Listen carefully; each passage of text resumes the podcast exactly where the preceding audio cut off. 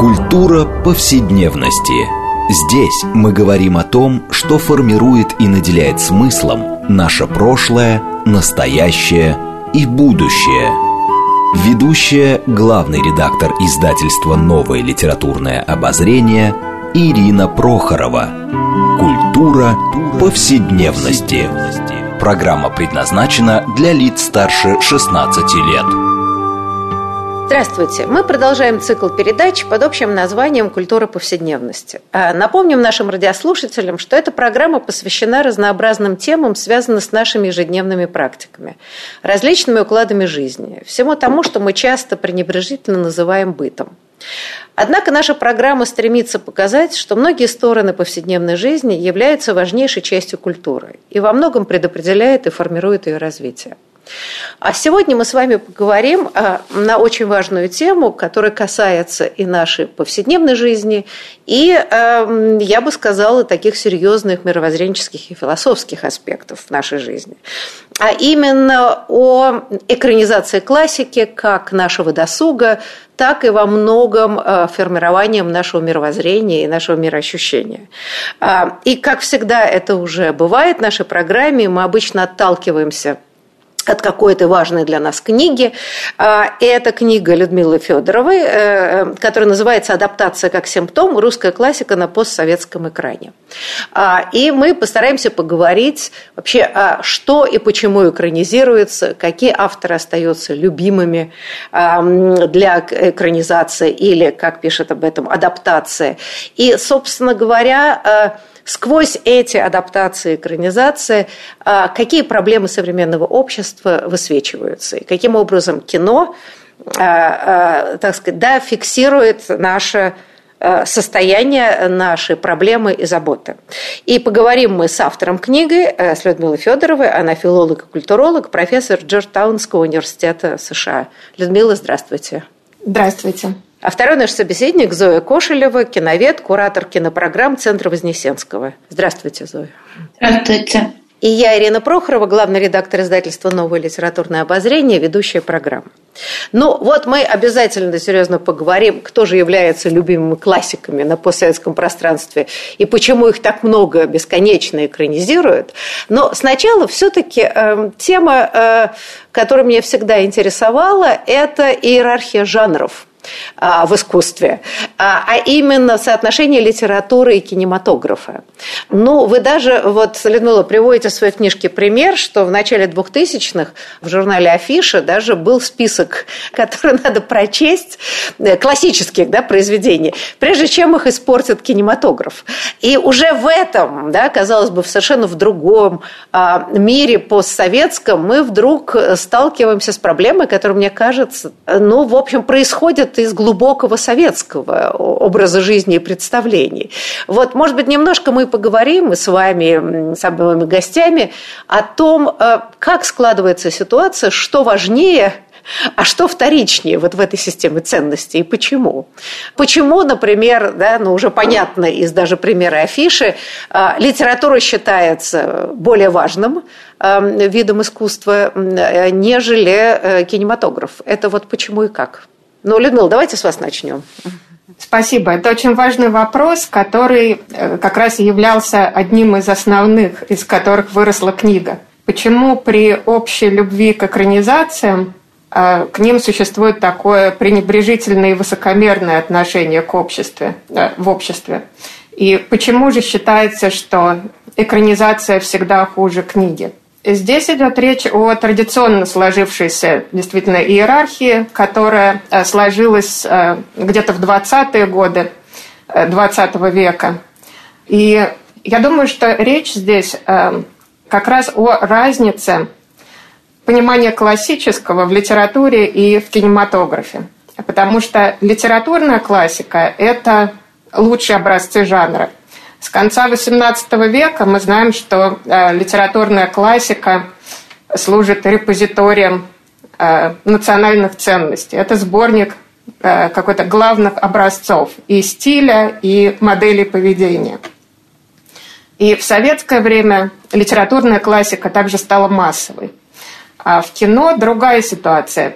Здесь классическим кино являются скорее именно массовые образцы, типичные образцы. Мы можем говорить о классическом детективе, классическом триллере, э, которые не обязательно высокие, а, но они воплощают в себе э, основные, основные черты жанра. Ну, например, мы можем считать, что броненосец Потемкин, например, считается довольно высокой классикой, а, киноклассикой, э, поскольку это не было э, экранизацией или адаптацией, да, а это как бы собственное а, режиссерское произведение, таким образом в классику э, киножанра это попадает да, и может служить высоким образцом, ну, например. Да, Тем более, что это важно было идеологический продукт для государства. Безусловно, но для нас сейчас «Броненосец Потемкин» гораздо более важное произведение, чем для его современников все равно. Но, конечно, э, есть различия между э, адаптациями, которые считаются не совсем самостоятельными, не совсем полноценными образцами жанра, и самостоятельными, так называемыми самостоятельными произведениями кино. Хотя э, значит, интересно, что значительную часть э, э, кинематографических лент составляют как раз адаптации. Просто очень часто мы не знаем о литературном источнике этих адаптаций. Да, но между прочим, это же известно, что, простите, что перебиваюсь, что если идет экранизация или адаптация, да, мы сейчас не будем большую разницу проводить между ними, хотя вы потом объясните нам, почему вы предпочитаете слово адаптация, а не экранизация. Когда берутся малоизвестные тексты, как правило, эм, это значительно лучше для судьбы фильма, а, нежели если есть попытка замахнуться там, не только на Вильяма нашего Шекспира, но даже на просто, я не знаю, Пушкина, эм, Гоголя, кого угодно, да, вот уже как бы известного как классика. Это тоже любопытная история, что, значит, если это произведение малоизвестное, то, то можно его портить. А вот ежели это наш классика, ни-ни, не тронь, и, и вообще это безобразие связи. Вы знаете, ну, Зоя, я хотела вот уточнить ту мысль, которую Людмила высказала, и она действительно является стержнем книги. Можно правильно понимаем, что вот пиетет перед литературой, тем самым каноном, который, конечно, менялся с течением времени, тем не менее статус его велик, это все-таки литература формировалась в тот момент, я имею в виду литературный канон, когда начиналось нациостроительство. И что э, традиционно до сих пор считается, что литература ну, это стержень национальной идентичности. А, а вот с кино такое происходит или не происходит? Все гораздо проще. Когда мы читаем, мы свободны в выборе своих ассоциаций, мы сами создаем в своей голове образы. Мы на свободе. Когда мы пришли в кино, нам предлагаются готовые, уже кем-то созданные визуальные образы, которые мы должны принять. Если речь идет о классической литературе, которую мы хорошо знаем, которую мы многократно перечитывали, о которой мы тоже много говорили и читали, то любой э, визуальный образ вызывает очень много вопросов, потому что в нашей голове уже есть некоторый сложившийся канон, и мы не принимаем тот канон, который нам предлагает тот или иной режиссер. И в этом, как мне кажется, проблема восприятия экранизации. Что же касается литературы центричности культурной, мне кажется, что это в прошлом, что сейчас уже нет такого сакрального отношения к литературе, и все-таки визуальные образы во многом победили, и кино все-таки стало важнейшим из искусств, как нам это и было предсказано. И сейчас уже совсем по-другому относится к экранизации классики.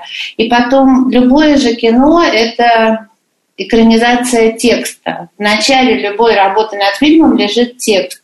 Даже если это просто синопсис, и даже если нет сценария, это какой-то авангардный фильм, все равно есть некоторый текст, внутри которого уже заключена идея фильма. Поэтому можно сказать, что кино — это всегда экранизация некоего текста. Мы сейчас имеем дело с парадоксальной ситуацией, когда, с одной стороны, у литературной классики очень большой престиж, а с другой стороны, трансляция этого престижа э, отдана кинематографу э, потому что сам Светозаров говорил, что, который снял адаптацию «Преступление и наказание», что по его экранизации зритель будет судить о романе Достоевского – Здесь интересно, что, с одной стороны, он понимает важность своей роли, а с другой стороны, э, считает, что сам роман никто читать особенно и не будет. Э, то есть парадоксальным образом сохраняется и престиж классической литературы, э, но действительно я согласна с Зоей, что визуальные образы победили. Э, это верно, да, но здесь все равно парадокс. Но, кстати говоря, когда в начале 2000-х вышел вот этот, собственно, сериал э, по Достоевскому, был взлет интереса к тексту. Это, это отметили издатели, да, где вдруг, значит, да, все бешено стали покупать э, э, Достоевского, да, идиота, и его читать. Так что в данном случае это и в советское время было известно, что фильмы подталкивали чувствовали интерес к самим текстам. Но вот, знаете, Зоя, я хотела чуть-чуть опровергнуть. Это такое достаточно ну, известный тезис о том, что вот мы вольны интерпретировать тексты и так далее. С одной стороны, вроде бы да. С другой стороны, если мы говорим о классике, а, а книжка как раз эм, Людмила Федорова, прежде всего о классике, такой забубенной классике, да, наших главных классических писателей. А на самом деле наше мнение очень формируется и школой, когда нам очень рассказывают, как надо интерпретировать тот или иной характер. А, да, и в этом смысле я не очень уверена, что мы так уж вот в таких, да, я имею в виду в этом каноне, э, мы настолько автономны э, в восприятии этих э, героев. И поэтому, когда нам предлагается визуально, да, мы их, может быть, не так представляли, как они должны выглядеть, но здесь очень сложный симбиоз какого-то да, идеологического прессинга, который всегда существовал в изучении классики, а, и некоторые попытки интерпретации другими видами искусства. И я думаю, что при всем при том, а, хотя мы говорим с вами, что да, визуальная культура победила, по крайней мере, на данном этапе мы видим этот расцвет везде. Но ведь э, забавно, что возмущения все равно возникают по поводу интерпретации классики э, в визуальных искусствах. Вот, Мила, может а быть... Вот да, да, я ни разу, например, не слышала, чтобы кто-то возмущался иллюстрациями Баклевского к Гоголю. Ну вот нет такого, хотя это классические иллюстрации, да, многократно они переиздавались, и, там, предположим, в моем воображении эти иллюстрации не имеют никакого отношения к гоголевским героям, но тем не менее, вот почему-то картинка возмущения не вызывает, она скорее э, вызывает как бы ну, такой какой-то интерес, и хочется вступить в диалог и подумать об этом. Но когда мы попадаем в кино, то есть вот эта иллюзия достоверности, мы же как бы в кино как будто бы попадаем в какую-то другую реальность. И вот в этой реальности мы хотим видеть те образы, которые мы хотим видеть, и не хотим видеть там ничего другого. Вот такое какое-то странное, на мой взгляд, довольно парадоксальное отношение к кинематографу. Мы слишком, с одной стороны, к нему относимся очень легко, а с другой стороны, как выясняется, очень серьезно. И поэтому это вызывает такое вот внутреннее противоречие, отторжение, возмущение или наоборот приятие.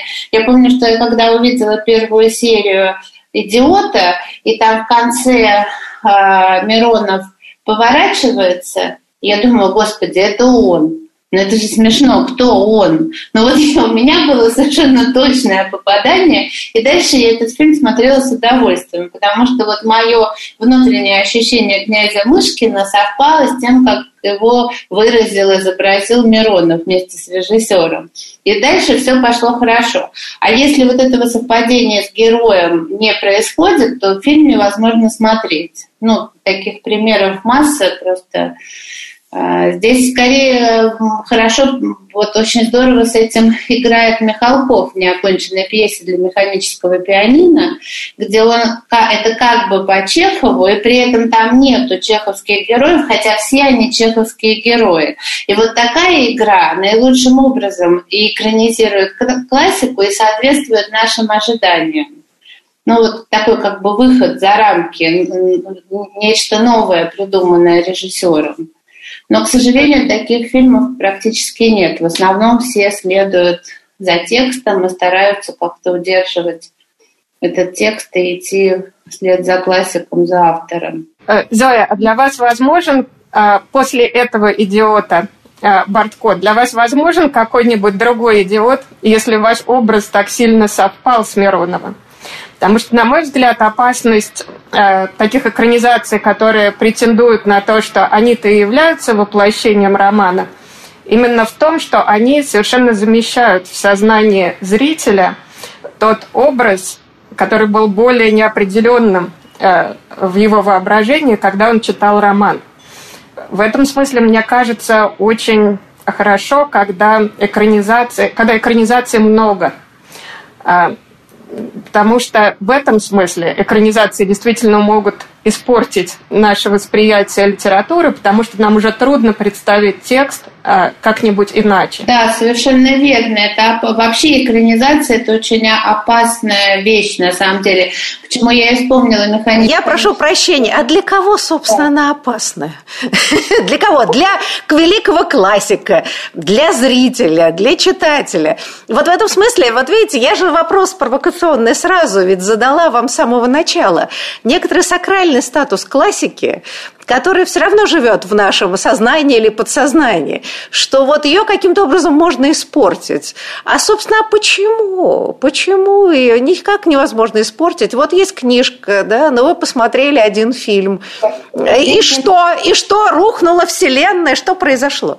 Нет, сузилась возможность восприятия. Когда очень хорошая экранизация, режиссер куда-то попадает, актер этому соответствует, то в голове этот образ становится устойчивым. И в каком-то смысле он нам Э, ну, закрывает другие возможности. Ну, это слушайте, но это называется великая удача режиссера. Да, но как, да. простите, не про нашу классику, а, скажем, там, унесенный ветром, это совпало так э, и попало в тот болезненный нерв того общества, что никто до сих пор не решается делать никаких ремейков э, и заново это делать, да, но потому что сам фильм стал сакральной классикой. Вот странным образом это редкий случай вот такого стопроцентного попадания. Вот, ну, такие же вещи бывает, да, Людмила?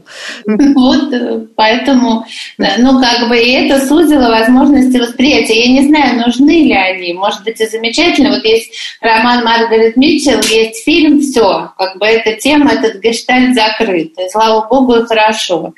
Но в то же время может же быть много разных интерпретаций. Да нет, я имею в виду, это верно, но как-то ничего страшного, потому что я думаю, что подсознательно каждый режиссер мечтает о том, чтобы вот создать такой фильм, по классике, который бы наложился на оригинал, да, и дальше уже все остальные бы какие-то были реинтерпретации, но уже не столь важные. Да, Людмила, но мы не успели дать вам слово, да, пожалуйста. Нет, тогда получается, что из пучка возможностей и смыслов, которым является текст, э, у нас отфильтровывается только одно конкретное воплощение, вот это. Э, и это объединяет наше восприятие литературы, отсекает вот эти дополнительные ходы, которые э, присутствовали в каком-то латентном виде в нашем воображении, когда мы читали этот текст. С «Унесенными ветром» особая история, потому что э, по идеологическим причинам э, этот текст э, не может сейчас быть американской классикой. Здесь, кстати, интересно несовпадение э, национальных канонов – потому что э, в американской литературе вообще классика, э, ведь нет уже текстов, которые проходятся в школе. И сам канон не сформирован так четко, как в русской литературе. И много моих студентов, к моему удивлению, никогда не слышала и не читала э, «Унесенных ветров», еще и потому, что э, сама, э, сам роман, который оправдывает, представляет в положительном виде южан, рабовладельцев, сейчас довольно трудно представить себе в центре канона. А, ну, правда, да, но вот вообще идея канона, правда, это европейская идея, я бы сказала так, а, куда Россия прекрасно себе и входит, а, да, в идею такого, да, попытки нация строительства, как бы национальной идентичности, да, на выстраивание литературных канонов, э, который начинается с XVIII века, и вот такой апогей XIX века. Но в Америке действительно, там немножко совсем другая ситуация культурная, и там, кстати говоря, значительно меньше водораздел между понятиями высокого э, литературы, скажем, да, и, и не только литературы, скажем, высокого искусства, высокой культурой и, так сказать, развлекательной. В России, в общем, это до сих пор такая демаркация существует. По крайней мере, по крайней мере в среде критиков да, и каких-то оценочных суждений. Но вот если мы все-таки перейдем к, к самим разнообразным экранизациям. А, а, в этом смысле мне очень интересно было читать ваши книжки, Людмила. Это, ну вот я бы начала не, там, не с Пушкина, а с Толстого. Его «Война и мир» и Анна Каренина. Такие невероятно популярные романы, которые экранизируются не только у нас, но и по всему миру. И в данном случае вот в американском кинематографе есть несколько экранизаций разных лет. И хочу заметить, что на свое время я как-то э, во время ковида решила пересмотреть разные экранизации «Войны мира». Как отечественные, так, соответственно, и американские. И это страшно интересно, потому что ты видишь, как культура, э, специфика культуры да, накладывает отпечаток на саму интерпретацию. Ну, например, э, американские варианты – Эм, как бы, да, в основном да, экранизации, экранизации или адаптации э, более вольных отношений, они, между прочим, почему-то все смахивают на унесенных ветром. Потому что это традиция войны, столкновения чужого и своего, сама мелодрама, которая не очень свойственна вообще Толстому, да, она там присутствует. Это неплохо и не хорошо, но это очень любопытно. А, вот что вы могли бы сказать? Вот можем какие-то вещи сравнить? Эм, традиции э, адаптации экранизации такой классики в разных культурах. Интересно, что в каждой культуре адаптация э, вписывается в уже существующий круг фильмов. И вы совершенно правы, что экранизации войны и мира в Америке, они уже воспринимаются на фоне унесенных ветром и такого эпического полотна. И э, это как с переводом. Важно в какой контекст ты вписываешь уже новый фильм. И он будет отличаться от контекста, в котором существует роман у себя на родине. У нас, я, кстати, не уверена, что после Бондарчука кто-нибудь э, замахнется уже на такое эпическое полотно. Кстати, очень интересно, что и не было. Он настолько оказался сильным, что совершенно закрыл дальнейшие возможности. Мне ужасно интересно национальные различия в адаптациях Анны Карениной. Потому что э, более-менее все американские адаптации в 20 веке нас выступают на стороне Анны. И режиссеры явно защищают Анну от Толстого. Э, и э, все, все эти экранизации показывают Анну как в центре женского вопроса, как женщину, борющуюся за свободу любви. А вот эта нравственная Максима Толстого остается за кадром. Интересно, что в постсоветских э, экранизациях Анны Карениной режиссеры э, выступают на стороне Каренина. Самых э, Э, самых слабых, самых э, э, беззащитных. И в этом смысле... Самых пострадавших в каком-то смысле. Ну, конечно, не считая гибели самой Анны. Вы знаете, вот простите ради бога, на самом интересном месте нам надо уйти на перерыв, как это бывает. Но после него мы обязательно вернемся вот такой интерпретации Анны Карениной в разных культурах и в разное время, я бы сказала, да, в отечественном кинематографе. Так что, пожалуйста, не переключайтесь.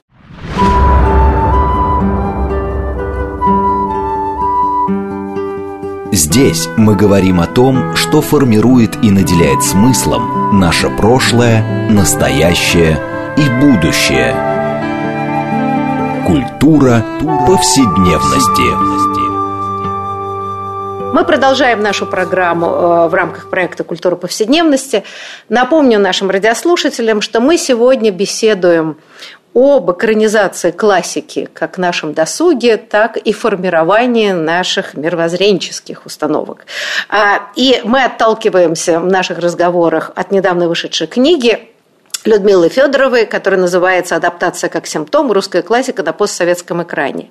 И наши гости – это сам автор, или, как любят сегодня нас говорить, авторка, как не могу привыкнуть к этому термину, а, Людмила Федорова, филолог и культуролог, профессор Джорджтаунского университета в США.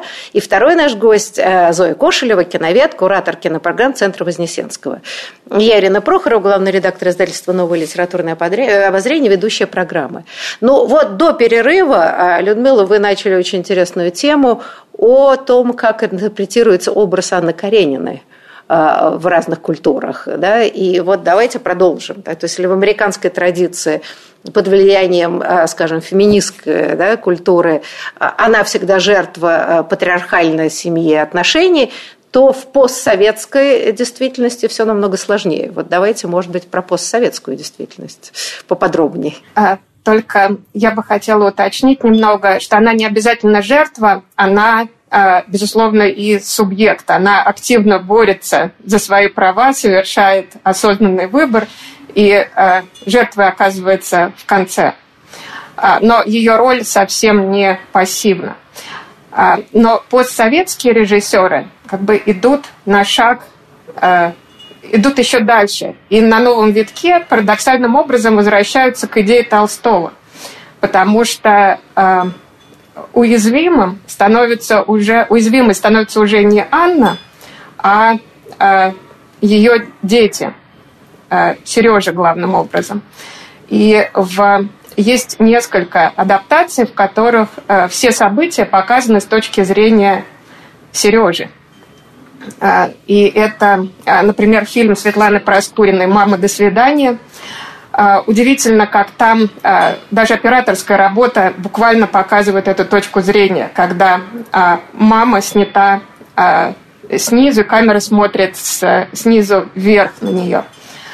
Э, и хороший пример здесь адаптация Шахназарова 2017 года «Анна Каренина» или «История Вронского». И это не совсем история Вронского, а история раска... Э, совместно вспомненная Вронским спустя 30 лет после событий романа и э, Сережей, который вырос и стал доктором. Э, и э, многие события романа и конкретно встреча Анны и Вронского показаны с точки зрения маленького Сережи, который вспоминает, как это происходило на его глазах. Э, мне вообще кажется ужасно интересна эта адаптация тем, что э, там буквально показана проработка травмы и Сережей, и Вронским. Э, и это показано как травма общества, потому что события романа Толстого спроецированы на события русско-японской войны, во время которых разворачивается действие фильма. И все герои излечиваются от душевной травмы. При этом Сережа еще одновременно вылечивает э, Вронского, который был ранен от травмы физической. И герой буквально и э, Вронский может... Такое Вронский примирение может... такое происходит, гражданское да. примирение, я бы сказала. Да, и одновременно э, они буквально хоронят своих мертвецов, и Вронский может наконец отпустить Анну, потому что э, одна из второстепенных эпизодических героинь э, сослуживица Вронского, которая не может никак похоронить тело своего мужа, потому что считает, что должна перевести его на родину.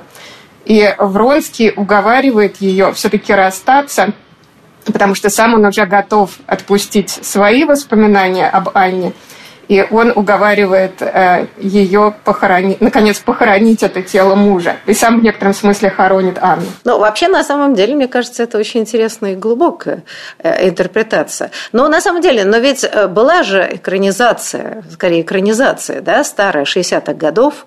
А, а, но мне кажется, она решалась скорее больше в духе американских э, историй. Вот Зоя, если вы помните эту экранизацию, ну, да, да, Самойловой, да, прекрасной Самойловой да, в главной да. роли. Это да. экранизация за архи, это тоже такая классика. Но там, как мне кажется, это было же время оттепели. А, время размышления о равноправии женщины и мужчины, о возможности женщины э, себя как, каким-то образом реализовать и прочее. И поэтому это был такой фильм 60-х, это было скорее оттепельное кино. Ну, как бы правильно заметили, любая экранизация, она во многом экранизирует время, в которое она делается, даже не само это классическое произведение. А, мне-то кажется, знаете, что нас ждет э, поток экранизации классики в виде сериалов. Потому что все-таки, э, как к этому не относиться, сейчас основной жанр кинематографа – это сериалы, которые выходят на разных платформах и будут обязательно экранизированы все классические произведения, потому что любой роман – это замечательная как бы основа для хорошего сериала, там, мини-сериала, длинного сериала, потому что в нем есть несколько сюжетных линий, много героев и прочее, прочее. И вот очень будет интересно посмотреть, как это будет сейчас развиваться. Насколько я знаю, сейчас будет Анна Каренина сниматься, кажется, Netflix э, с российскими актерами. Это будет такое событие, вот как раз соединение американского представления русских актеров и главного жанра современности сериала. Я думаю, вот это будет очень интересно. Ну и дальше я думаю, что это будет прямо таким вот плуком. Все будет экранизировано сериально и мы увидим какие-то новые интерпретации, адаптации. Мне, честно говоря, вот э, даже интересно было бы Людмила спросить, мне не очень понятно слово адаптация, потому что мне казалось, что адаптация – это когда кто-то к чему-то привыкает, что-то принимает, да, с чем-то смиряется и прочее. А мне казалось, что здесь бы скорее подошло слово интерпретация, или вы что-то такое определенное имеете в виду? Я использую термин адаптация, иногда заменяю его интерпретацией в книге а, а, как альтернатива экранизации, а, потому что экранизация, на мой взгляд, это способна выступать в качестве заместителя текста. Именно в экранизации автор пытается создать, режиссер пытается создать образ книги конкретно, конкретно этого романа, а адаптации или интерпретации э, могут уходить дальше от текста. Они могут переносить его в другое время, э, могут э, перекомбинировать систему персонажей и вообще могут быть очень вольным размышлением на тему классики.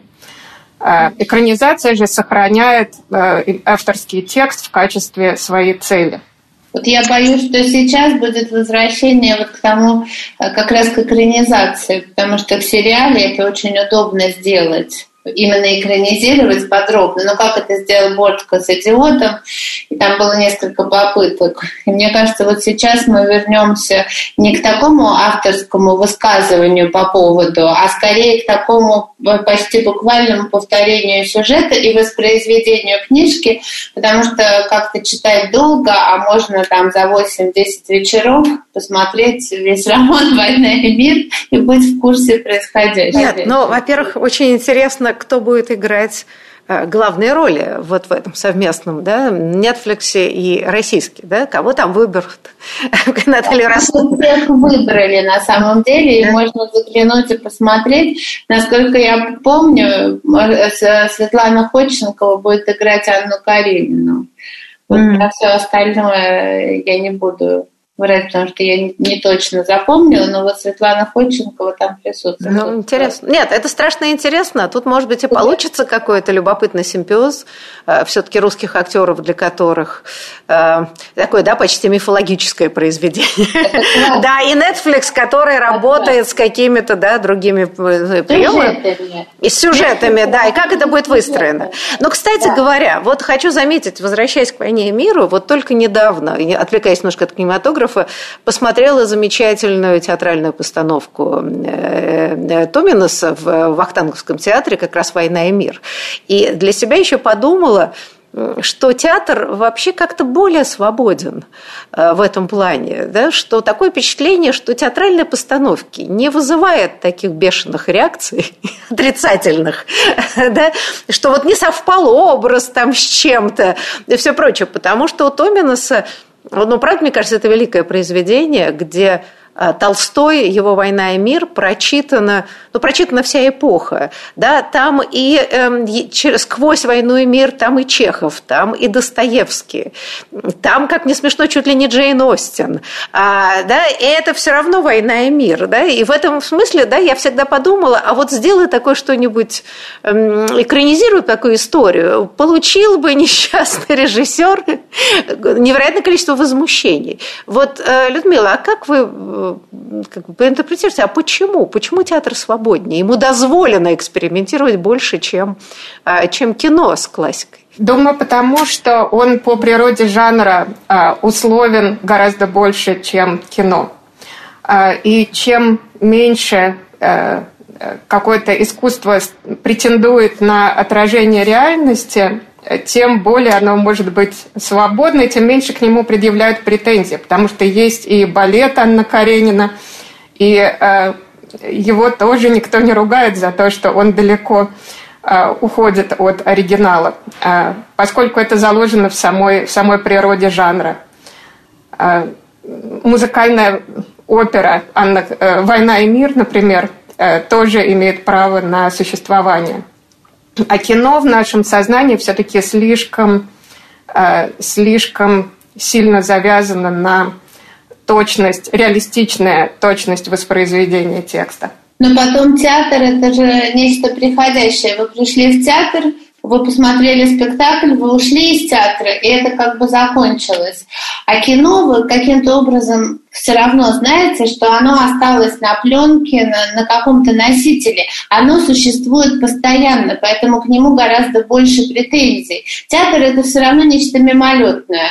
Знаете, ну вот я хотела бы еще вернуться, на самом деле, к нашему великому национальному поэту Пушкину и его экранизации, которые были в советское время их было очень много э, разные случаи. Но вот очень интересно, может быть, вы, Людмила, как-то сравните Эм, а что принципиально, например, если, если принципиально изменилось в постсоветском пространстве? Как переосмысляется теперь Пушкин? Можно ли э, вот какой-то да, сравнительный какой-то э, ну, такой да, краткий анализ дать? Мне кажется очень важным, э, какие именно произведения Пушкина отбираются для интерпретации в постсоветское время – Потому что в советской действительно более-менее экранизируется все. Но удивительным образом, если посмотреть на те тексты, которые были превращены в фильмы после 1991 года, так или иначе, они все связаны с проблемой самозванства а, и с проблемой а, либо власти и народа, а, э, и легитимности власти, на чьей стороне находится Э, народ. А, или вообще с проблемой идентичности в более широком смысле. Если мы возьмем э, Сахаровскую барышню-крестьянку 95 э, -го года, которая все равно становится фильмом о национальной идентичности, потому что речь идет о выборе пути английский или исконно русский. То есть я бы сказала, что в постсоветское время Пушкин а, отчетливо в экранизациях выступает а, для а, обсуждения тем национальной идентичности и власти. В советское время гораздо более широкий спектр. Ну, скорее, а... я бы сказала, в советское время, ну, там, первое время чумы, да, вот мы помним все эти прекрасно, там все-таки идея вольнодумства, Пушкин как э, некоторая идея свободы, начиная с оттепельных времен, да, она все-таки там остается. А знаете, а что меня поразило вот в экранизации я знала все-таки э, экранизации «Барышни-крестьянки» 95 -го года, это образ крепостных – который практически исчезает. Это отсылает на самом деле к еще советскому фильму «Формула любви», который не экранизация, и тем не менее. И если ты смотришь эти фильмы и не знаешь, что вообще-то было крепостное право, в жизни не догадаешься. То есть вот это помимо, э, вот это правда идея совозманчества и выбора пути, а, это такая нормализация, да, которая потом пришла на идеологический уровень.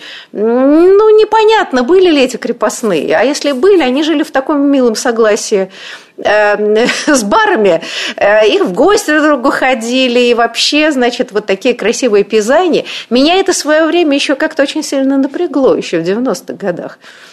А, и это пролагало потом дорогу к дальнейшей вот такой идеализации истории, которую мы сейчас наблюдаем.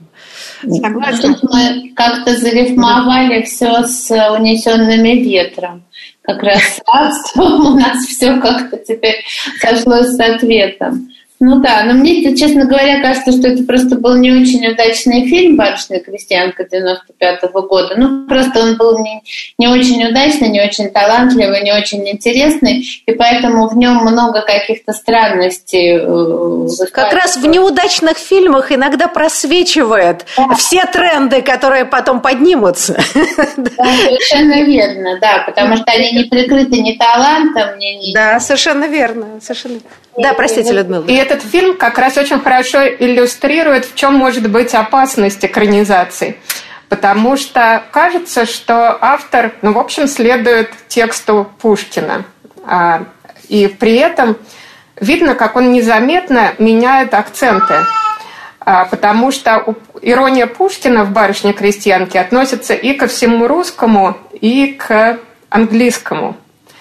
А в фильме Сахарова а, поскольку там барышня-крестьянка еще соединена с незаконченным романом в письмах, э, там интересным образом убираются все иронические отсылки по поводу России, а, а, а ирония по отношению к Англии как раз а, сохраняется.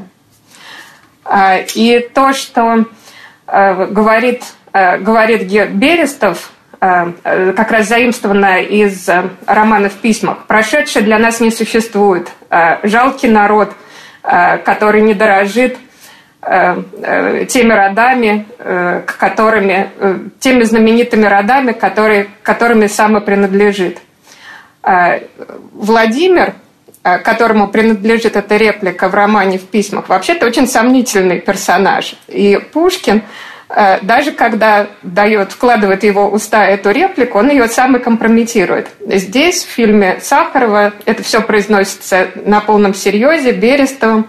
Это очень хороший пример того, как незаметно сдвигая акценты, можно создать у зрителя э, впечатление о том, что и Пушкин, собственно, написал именно это.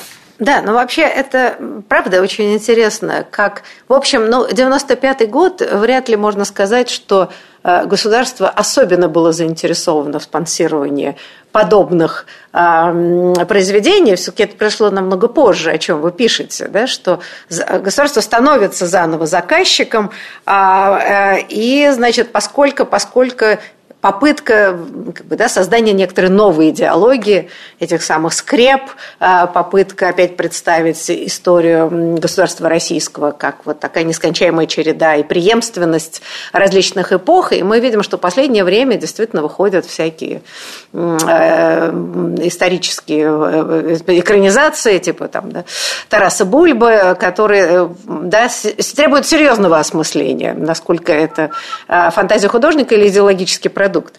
Но мне, например, интересно то, о чем вы пишете, Людмила, а это странная реинтерпретация эм, уже в общественном сознании э, тех фильмов, которые выходят по книгам э, ранее запрещенным. Да, ну вот в середине 2000-х тот же Бортко, значит, «Мастер и Маргарита», который был культовым романом, но не, не публиковался до перестройки. И, а нет, ну, простите, публиковался он, конечно, в 1965 году. Но, в общем, он... Э, трудно было найти, э, извините, книгу в советское время. И читали мы это все в каких-то непонятных слепых копиях а, там «Доктор Живаго», да, «Московская сага», а, это все 2000-е годы, да, в круге первом. А, а вот насколько эти фильмы и в данном случае это вопрос э, и, и к Зое, и э, к Людмиле. Насколько эти фильмы повлияли на аудиторию? Вот, судя по тому, что происходит сейчас, есть ощущение, что они не сыграли никакой решающей роли в формировании такого общественного сознания, отношения к прошлому. Мне кажется, вообще в этот момент да, российское кино очень маленькую роль играло вот вообще формировании общественного сознания по, по, по ряду причин. Но если что-то или кто-то и влиял на формирование общественного сознания, то это большой Голливуд. И те фильмы, блокбастеры, которые бесконечно шли в кинотеатрах. И, кстати, я в этом не вижу абсолютно ничего плохого. Я это говорю даже со знаком плюс, потому что вот эти американские фильмы, американский Голливуд, они сформировали новое поколение, новых мальчиков и девочек, потому что если вы, ну, я не знаю, сейчас в любое общественное место попадете в России, вы, вы увидите гораздо более доброжелательное, спокойное отношение, а больше улыбающихся людей. А, и вообще их модус вивенди, их поведение общественное, оно вот как раз отсылает к тем фильмам, которые они смотрели. А все эти экранизации, это было как бы как будто бы для внутреннего употребления, для тех, кто ждал, кто читал когда-то и ждал, когда это будет разрешено, и вот теперь, наконец, снят фильм. А общественного значения все эти фильмы абсолютно никакого, как мне кажется, не имели. Это интересный тезис, Людмила, а ваша точка зрения? Мне кажется, что они сработали именно так, как и должны были сработать э, по замыслу заказчиков. Мне здесь кажется очень важным наблюдение э, Ирины Каспе, э, историка культуры и специалиста по кино, о том, что эти экранизации переводили романы, запрещенные и культовые, в статус общенародного кино. И таким образом складывалась картина такого бесшовного исторического процесса, в котором вот это тоже часть нашей великой классики, в котором советское время и постсоветское являются просто этапами Э, какого-то непрерывного исторического процесса. И, ну да, была у нас общая трагедия, которую мы вместе преодолели. И это было такое заигрывание с запрещенными текстами, которые вдруг э, внезапно стали культовыми и массовыми. Ой, вы знаете, но мы, как всегда, когда затрагиваешь самую интересную тему, вдруг выясняется, что время-то наше уже и закончилось. А, но, несомненно, мы вернемся эм, э, к важнейшей проблеме вот, да, интерпретации, реинтерпретации классики и воздействия ее на аудиторию. Но, завершая наш разговор, эм, я хочу сказать, что очень важный тезис вашей книжки, Людмила, мы как-то не успели его а, проработать, но мне кажется, это вытекает из всего нашего разговора, что эм, если раньше, конечно, кино было важнейшим из искусства, оно, конечно, сейчас и остается, но все-таки индивидуализация зрительского опыта расширяет, я не знаю, границы восприятия. В данном случае, да, если это единожды экранизированная вещь, она, может быть, и накладывает какое-то, я не знаю, шоры на восприятие, но возможность видеть много разного всего в интернете, не обязательно в момент трансляции, и вообще индивидуальная выборка, он все-таки, мне кажется, благотворно влияет на, на зрителя. Вот. Но Обязательно вернемся к этой теме, а я сейчас хочу поблагодарить гостей. Большое вам спасибо за участие в интересной беседе и до будущих встреч. Спасибо, всего хорошего. Большое спасибо.